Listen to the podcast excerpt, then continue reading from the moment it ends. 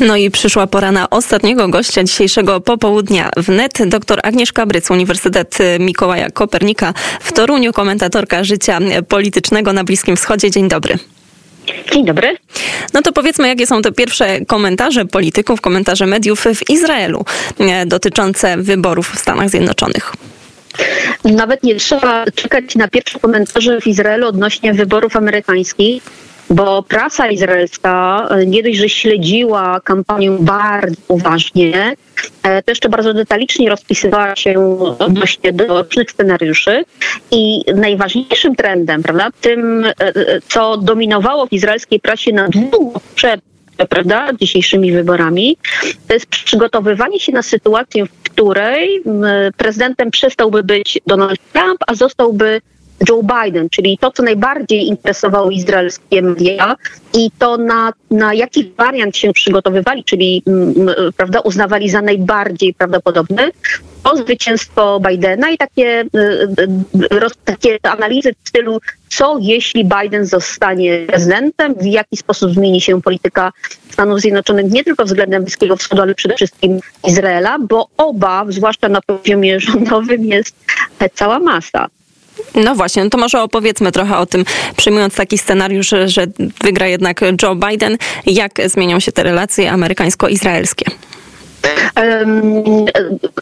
To, jak przewiduje to prasa i w ogóle media izraelskie, to mm, z jednej strony możemy mówić o takim mm, nie tyle uspokajaniu, ale pokazywaniu, że nic złego sojuszowi amerykańsko-izraelskiemu się nie stanie, to znaczy w wymiarze ciągłości interesów te relacje będą na mm, stałym poziomie, prawda? Sojusz jest długofalowy, jest mocno utrwalony, więc pod, pod tym względem nie będzie zmiany w żadnym wymiarze statycznym, mm, ale to, co się może zmienić, to na poziomie taktycznym, to znaczy to, co przewidują Izraelczycy, to, co będzie podlegało zmianie, e, to przede wszystkim takie nowe podejście, mm, a może inaczej, e, trochę powrót do polityki, ale nie w pełnym wymiarze. Natomiast to będzie przypominało politykę Baracka Obamy na Bliskim Wschodzie i tego boją się środowiska rządowe, prawicowe. Ponieważ to one przez prawda, długi czas mierzyły się z krytyką ze strony Baracka Obamy i jego administracji. Więc teraz spodziewają się podobnej zmiany, natomiast nie całkowicie analogicznej.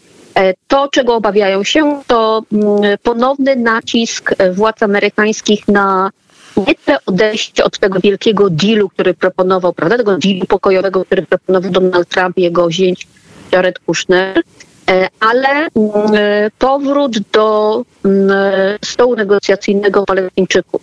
Tego można się spodziewać, czyli przywrócenie podmiotowości Palestyńczyków w dialogu pokojowym na Bliskim Wschodzie, czyli swoisty, można by powiedzieć, i zaryzykować powrót do takiego rozwiązania w modelu dwóch państw.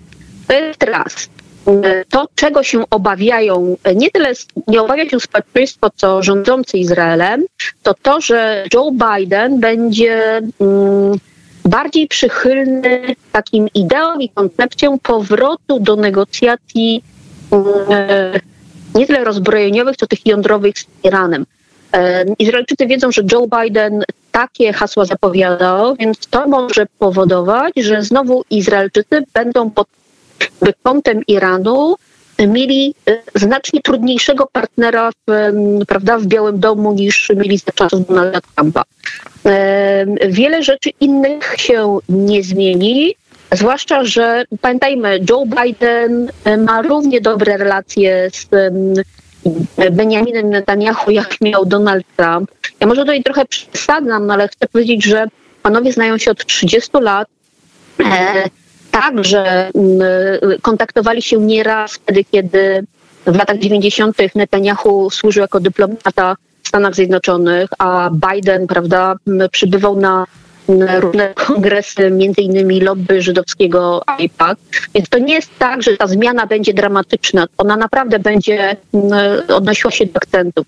Natomiast to, czego raczej nowy, zakładajmy, prawda, czyli jeżeli wygrałby Joe Biden to, to, z czego by nie zrezygnował, czego by nie zmienił, no to e, najprawdopodobniej ambasada pozostanie w Jerozolimie, czyli uznanie Jerozolimy za stolicę Izraela zostanie utrzymane w mocy, natomiast będzie próbował kompensować ten krok tym, że przywróci funkcjonowanie placówki dyplomatycznej konsularnej amerykańskiej we wschodniej Jerozolimie, ale przeznaczonej dla Palestyńczyków. Jednocześnie przywróci funkcjonowanie tej zamkniętej przez Trumpa placówki przedstawicielstwa dyplomatycznego PLO, czyli, e, czyli e, prezydenta Arafata prawda, i Palestyńczyków w Waszyngtonie. E, to będzie dużą zmianą.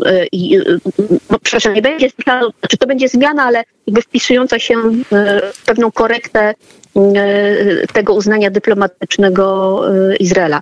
Na pewno nie wycofa, na pewno nie wycofa uznania wzgórz Golan za integralną część Izraela. On będzie miał i ma krytyczne podejście do kwestii osadnictwa i tutaj Izrael będzie na pewno ponownie mocno krytykowany. Natomiast nie sądzę, żeby, żeby, żeby wycofał się z tego kroku dyplomatycznego. Więc można powiedzieć, że Izraelczycy w skrócie podchodzą do kwestii wyboru nowego prezydenta w Stanach Zjednoczonych z jednej strony z pewnymi obawami na poziomie, na poziomie decydentów, prawda, czyli rządu, a z drugiej strony na przykład dla mm, e, lewicy, opozycji izraelskiej, e, Joe Biden byłby tym prezydentem, który e, nie realizowałby tak bardzo chętnie wszystkich, całej listy życzeń premiera Netanyahu, czyli mógłby być tym, który prawda, premiera Netanyahu potrafiłby w jakiś sposób skrytykować a jednocześnie mm, zmotywować do większego respektowania reguł demokratyczności e, w państwie, bo wiemy, że mm, premier Netanyahu ma z tym ostatnio duży kłopot.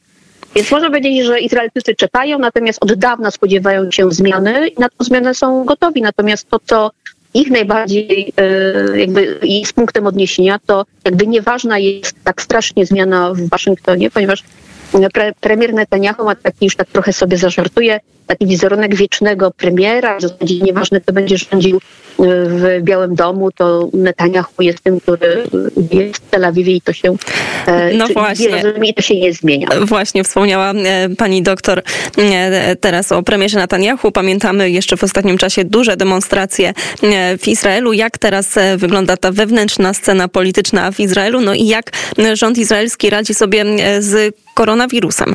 Mhm. E, pod tym względem Izraelczycy trochę mm, bardziej czujnie niż y, mm, Polska e, podjęli działania takie dosyć restrykcyjne, prawda? Kilka tygodni temu my nawet rozmawiałyśmy na ten temat. E, premier Netanyahu w zasadzie, któremu doradza cały sztab i tak zwany, znaczy jest taki główny doradca koronawirusowy, on koordynuje politykę zwalczania pandemii działania były podjęte bardzo elastyczne i takie powiedziałabym drastyczne.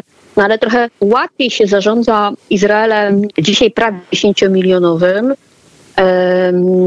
niż prawda, Polską.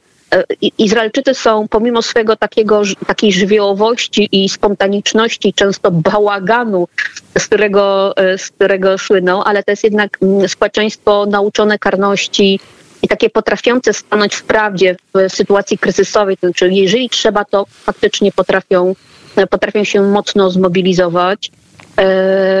Więc wyniki były dosyć szybko, prawda? Dzisiaj te bardzo wyraźne zachorowania spadły i one dzisiaj są na poziomie kilkuset zaledwie e, zakażeń dziennie.